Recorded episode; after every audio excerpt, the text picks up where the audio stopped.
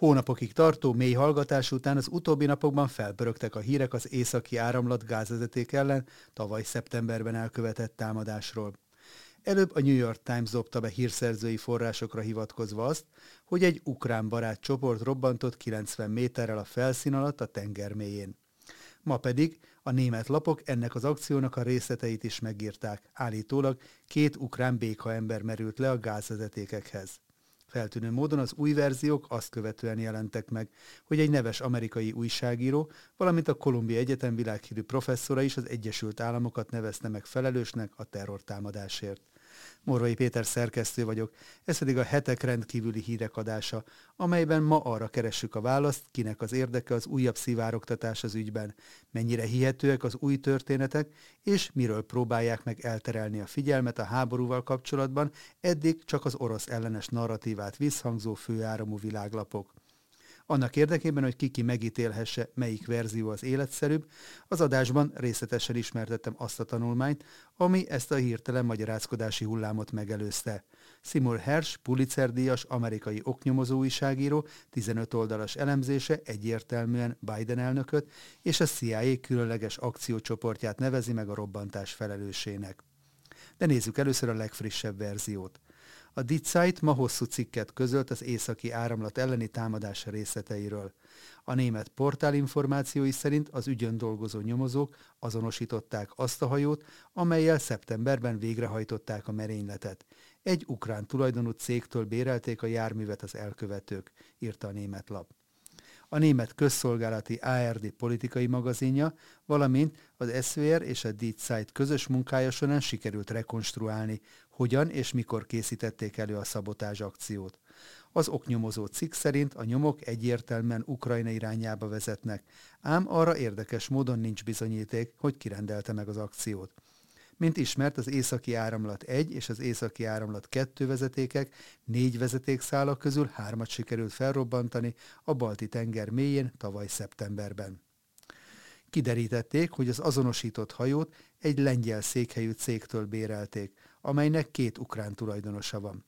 Az akció során a német lapok szerint egy hat emberből álló csoport dolgozott, öt férfi és egy nő. A csapat a hajó kapitányából, két búvárból, két búvárokat segítő asszisztensből és egy orvosnőből állt. Ez utóbbi része igazán megnyugtató, hiszen a nőnapon megjelent leleplezés szerint a példátlanul összetett szabotás akcióban nem csak férfiak vettek részt. A gondos nyomozás ellenére egyelőre nem tudni, hogy ők milyen állampolgárságúak voltak, ugyanis úgymond szakszerűen hamisított útlevelet használtak, amelyel a hajót bérelték ki. Kiderült továbbá, hogy az egység 2022. szeptember 6-án, azaz a merénylet előtt három héttel indult rostokból. A felszerelést korábban egy furgonban szállították a német kikötővárosba. Az adatok szerint a hajót nem takarították ki megfelelően, és miután visszaadták a tulajdonosnak, a nyomozók robbanóanyag nyomaira bukkantak a kabinban lévő asztalon. A német lapok szerint egy meg nem nevezett nyugati hírszerző szolgálat nem sokkal a merénylet után jelezte az európai partner szolgálatoknak azt, hogy egy ukrán csoport felelős a pusztításért. Ezt követően több más hírszerzés is jelezte, hogy egy ukrán barátcsoport lehet a felelős. A nyomozók egyelőre nem tudták kideríteni, ki volt az elkövetői csoport megbízója, jegyezték meg a német lapok, amelyek nem zárják ki azt sem, hogy a támadás úgynevezett hamis zászlós akció volt, azaz szándékosan helyeznek el olyan nyomokat, amelyek egy adott ország irányába terelik a gyanút, azonban nincs olyan bizonyíték, amely ezt a feltételezést alátámasztaná. Mihály Podoljek, ukrán elnöki tanácsadó tagadta, hogy bármi közük lenne az északi áramlat elleni merénylethez. Zelenszky elnök egyik legközelebbi munkatársa szerint elképzelhető, hogy Oroszország van a háttérben. Eddig a német leleplezés, amely az egy nappal korábban a New York Times-ban megjelent verziót részletezte, nyilvános források nélkül. Az új állítások lényege tehát az, hogy egy rejtélyes, hattagú csoport, ukránok, ukrán barát valakik, vagy magukat ukránoknak kiadó oroszok, hamis útlevélel hajót bérelnek egy német kikötőben, megpakolják a mélytengeri nyomás miatt betonnal burkolt, rendkívül erős gázvezetékek felrobbantásához szükséges több száz kilogramm speciális robbanóanyaggal, valamint időzített detonátorokkal, kihajóznak a NATO több ország által ellenőrzött felségvizeire, pontosan az ideális helyszínen a két búvár lemerül, elhelyezik észrevétlenül a bombákat egymástól több kilométer távolságban, gondosan kikerülve a tenger alatt járók radarjeleit, majd felemelkednek a felszíre, ahol a doktornő megvizsgálja őket, és miután mindent elvégeztek, csendben visszanavigálnak a kis kaland után a rostaki kikötőbe. Mindezt a szabotás akciót az orosz-ukrán háború kellős közepén, nemzetközi vizeken, az európai energiaellátás szempontjából kulcsfontosságú, így több ország titkosszolgálat által kiemelt nemzetbiztonsági célpontnak számító térségben a legérzékenyebb gázvezeték ellen sikerült végrehajtani. Néhány nappal később a tenger elkezd buborékolni a felszíre törő metángáztól, így megtudhatják, hogy a lehetetlen küldetésük mégis sikerrel járt ám az eddig tökéletesen konspiráló hatfős kommandócsoport elkövet egy csúnya bakit. Elfelejtik rendesen kitakarítani a hajót, mielőtt leadták azt. Talán elfáradtak, azért nem törölgettek rendesen a fedélzeten. Talán nem is akartak annyira, nem tudjuk. Minden esetre lebuktak. No, de nem annyira, hogy kiderüljön, ki, honnan és miért küldte őket. Hiába, a béka emberek már csak ilyen titokzatosak. Felbukkannak, aztán eltűnnek nem kerültek be a hírekbe egészen addig, míg elő nem állt valaki egy kellemetlenül pontos forgatókönyvvel, ami azonban az addigi narratívától eltérően nem keletre, hanem nyugatra, Washington felé, egész pontosan a Fehérházra mutatott. Nézzük akkor Seymour Hersh 15 oldalas tanulmányának a legfontosabb részleteit, köztük olyan részeket is, amelyek eddig nem hangzottak el szélesebb körben. Joe Biden a vezetékek szabotázsával kapcsolatos döntéseket kilenc hónapos titkos vita után hozta meg. A vita a Washingtoni Nemzetbiztonsági Közösség tagjai között zajlott, elsősorban arról, hogyan lehetne a kívánt célt megvalósítani. Tehát nem arról vitáztak, hogy a támadás megvalósuljon-e, hanem arról, miként lehet azt úgy végrehajtani, hogy a nyilvános nyomokból ne lehessen következtetni arra, hogy ki volt a tettes. Washington ugyanis attól tartott, hogy ha Európa függ az olcsó orosz gáztól, akkor az európai országok, elsősorban Németország nem fognak Ukrajnának fegyvereket szállítani. Ez volt az a pillanat, amikor Biden elnök megbízta Jake Sullivan nemzetbiztonsági tanácsadót, hogy állítson fel egy különleges csoportot és tegyen le egy tervet. 2021. decemberében, két hónappal az orosz invázió előtt Sullivan találkozót hívott össze. Ezen jelen voltak a vezérkari bizottságból, a CIA-től, a State Department-től és a pénzügyminisztériumtól. A részvevők számára csak fokozatosan vált nyilvánvalóvá, miszerint Sullivan valódi célja az volt, hogy kidolgozzanak egy tervet a Nord Stream, vagyis északi áramlatvezeték megsemmisítésére az elnök kifejezett kívánságára. Az ezt követő találkozókon a támadás kivitelezését vitatták meg. A haditengerészet egy erre a célra épített járó használatát javasolta. A légierő pedig bombákat szándékozott ledobni, amelyeket később távirányítással robbantottak volna fel. A CIA ragaszkodott a titkos művelethez. Mindenki tisztában volt azzal, hogy mi forog kockán. Háborús cselekményről van ugyanis szó. A következő hetekben kidolgozták a tervet. Egy titkos búvárakcióra van szükség, hogy felrobbantsák a vezetékeket. Sullivan csoportja, amelyben több ügynökség képviseltette magát, először szkeptikus volt a CIA tervvel kapcsolatban. Túl sok volt ugyanis a megválaszolatlan kérdés. A balti tengeren sok orosz őrjárat cirkál, nincsenek olajkutak, amiket esetleg álcának lehetett volna használni. Esetleg a búvároknak Észországba kell menni kiképzésre, ami közel van az orosz gázvezetékek kiinduló pontjához. Ha kiderül, politikai rémálom lesz belőle. Végül eldőlt, hogy Norvégia a küldetés szempontjából a legalkalmasabb helyszín. A kelet-nyugat közötti válság miatt az utóbbi években az amerikai hadsereg fokozta jelenlétét Norvégiában. Norvégia nyugati partvonalát egy 1400 mérföldes szakaszon az Atlanti óceán képezi, és az északi sarkkörön belül határos Oroszországgal. A Pentagon sok jól fizető munkahelyet teremtett némi helyi ellenállás ellenére, mert több millió dollárt fektetett be az amerikai haditengerészet és légierő norvégiai jelenlétének kiépítésébe. Az egyik ilyen új projekt egy fejlett radarrendszer volt messze északon, hogy mélyen Oroszország belsejében kémkedjen. A rendszert azután helyezték üzembe, miután az amerikai hírszerzés több Kínán belüli, hosszú távú lehallgatási rendszerhez való hozzáférését elveszítette. A támogatásból egy új amerikai tengeralattjáró bázisra is futotta, amelyet azért építettek meg, hogy a tengeralattjárókon amerikai és norvég katonák kémkedhessenek az oroszok Kola félszigeten végzett atomkísérletei után. A Kola félsziget 250 mérfölden a norvég tengeralattjáró bázistól keletre fekszik. Amerikai-norvég légibázist is felújított, és Norvégiában állomásoztat egy Boeing P-8-as Poseidon repülőgép flottát Oroszország elleni kémkedés céljából. Hálából az akkori norvég kormány feldühítette a saját liberális és egyes mérségeltebb politikusait, mert elfogadott egy bizonyos törvényt. A törvény hatályba lépése után Norvégia egyes területein az amerikai törvények voltak ugyanis érvényesek, azokra a katonákra is, akik büntényeket követnek el a bázisukon kívül, és azokra a norvég állampolgárokra is, akiket azzal gyanúsítanak, hogy a bázison folyó munkát akadályozzák. Norvégia 1949-ben lépett be a NATO-ba, így az elsők között írta alá a NATO alapszerződését.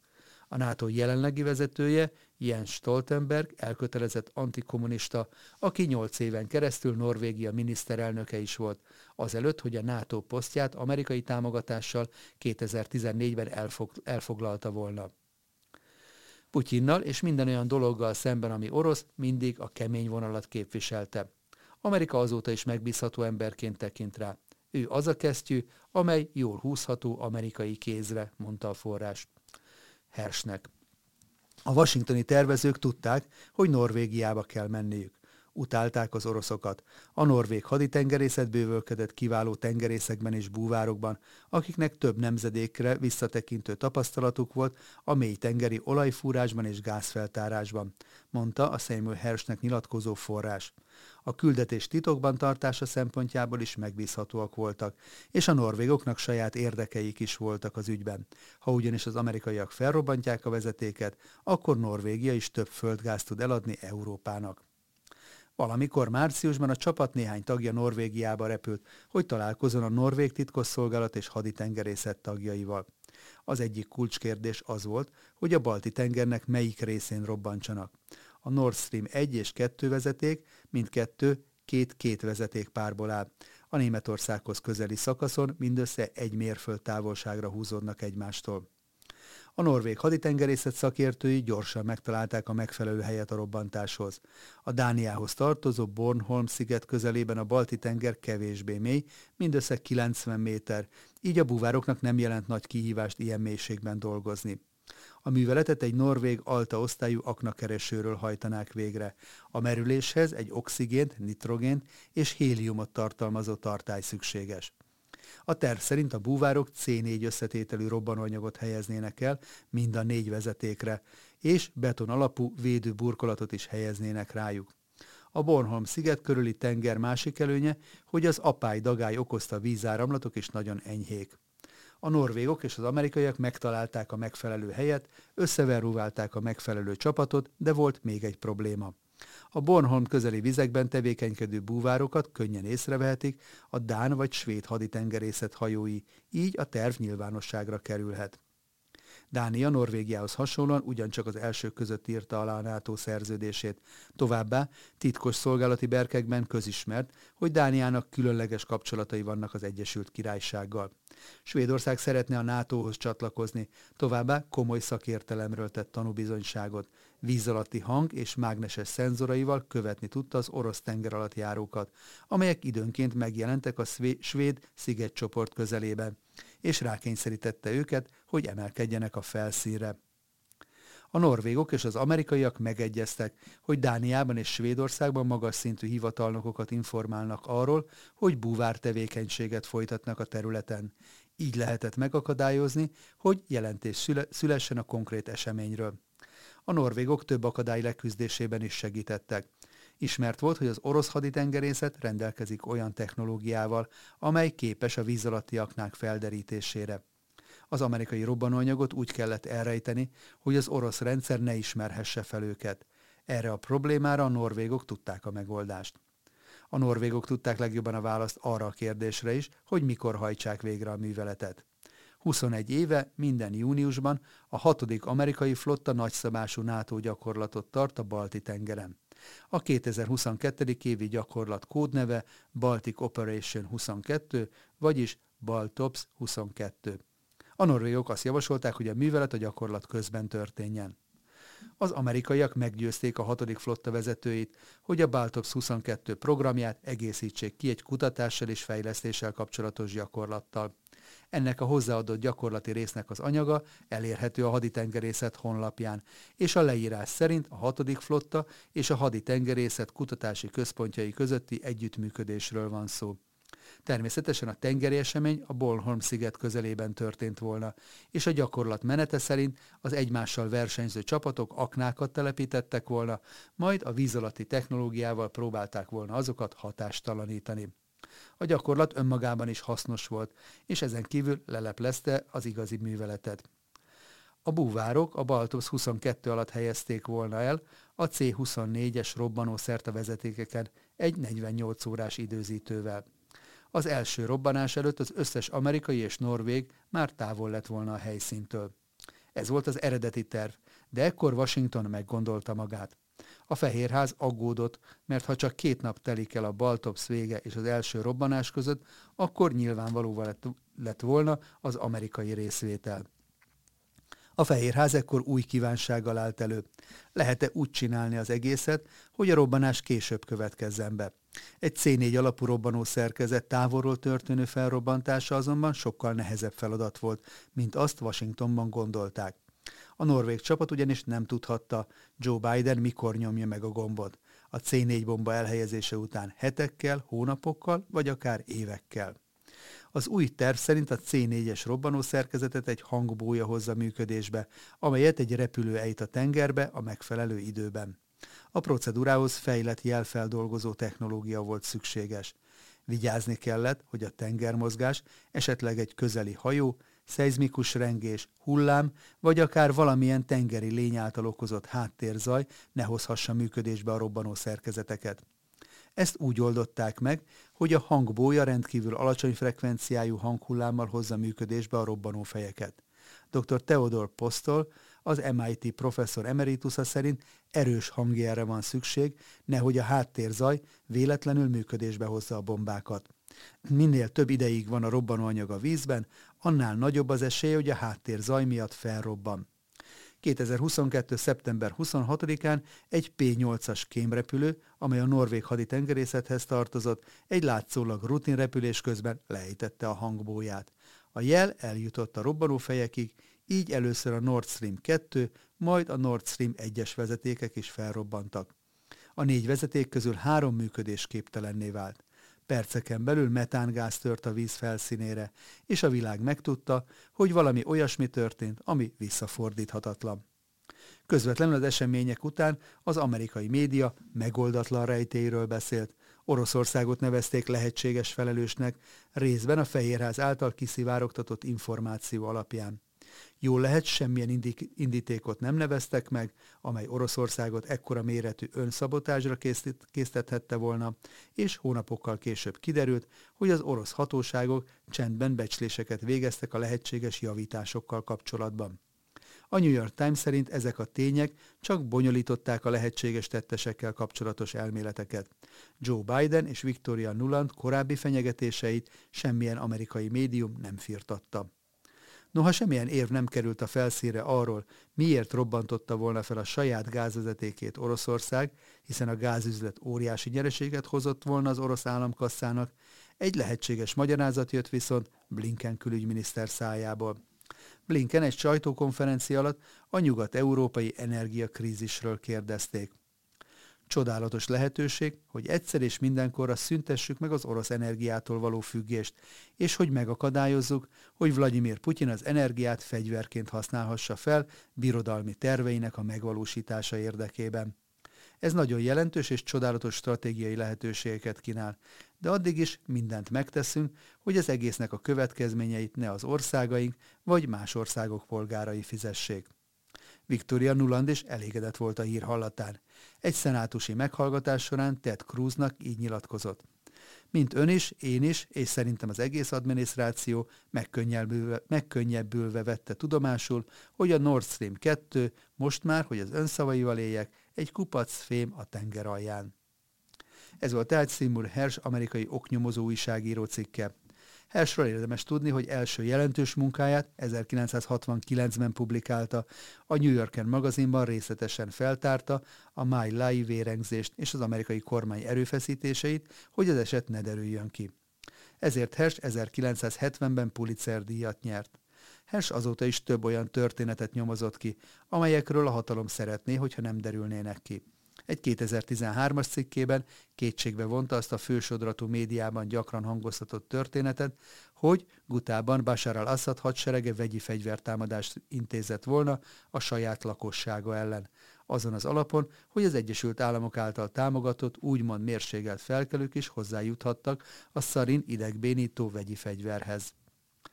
Két nevesített források nélküli verzió áll tehát szemben egymással, legalábbis eddig. Nem kizárt ugyanis, hogy ez a hihetetlen történet, amikorunk egyik legsúlyosabb nemzetközi bűncselekményének a felderítéséről vagy elleplezéséről szól, még további meglepetésekkel bővül. Ha lesz ilyen, ígérjük, hogy arról is beszámolunk a hetek rendkívüli hírek adásában. Morvai Pétert hallották, és Kulifai Máté szerkesztőtársammal együtt várjuk Önöket további aktuális hírekkel, interjúkkal és ajánlókkal csatornánkon. Ha szeretnének ezekről az új adásainkról biztosan értesülni, akkor kérem iratkozzanak fel a hetek YouTube csatornájára, ahogyan ezt már több mint 27 ezeren meg is tették, amit ezúton is nagyon köszönünk. A hetek online előfizetői pedig a lap teljes archívumát is elérik, az aktuális lapszám mellett.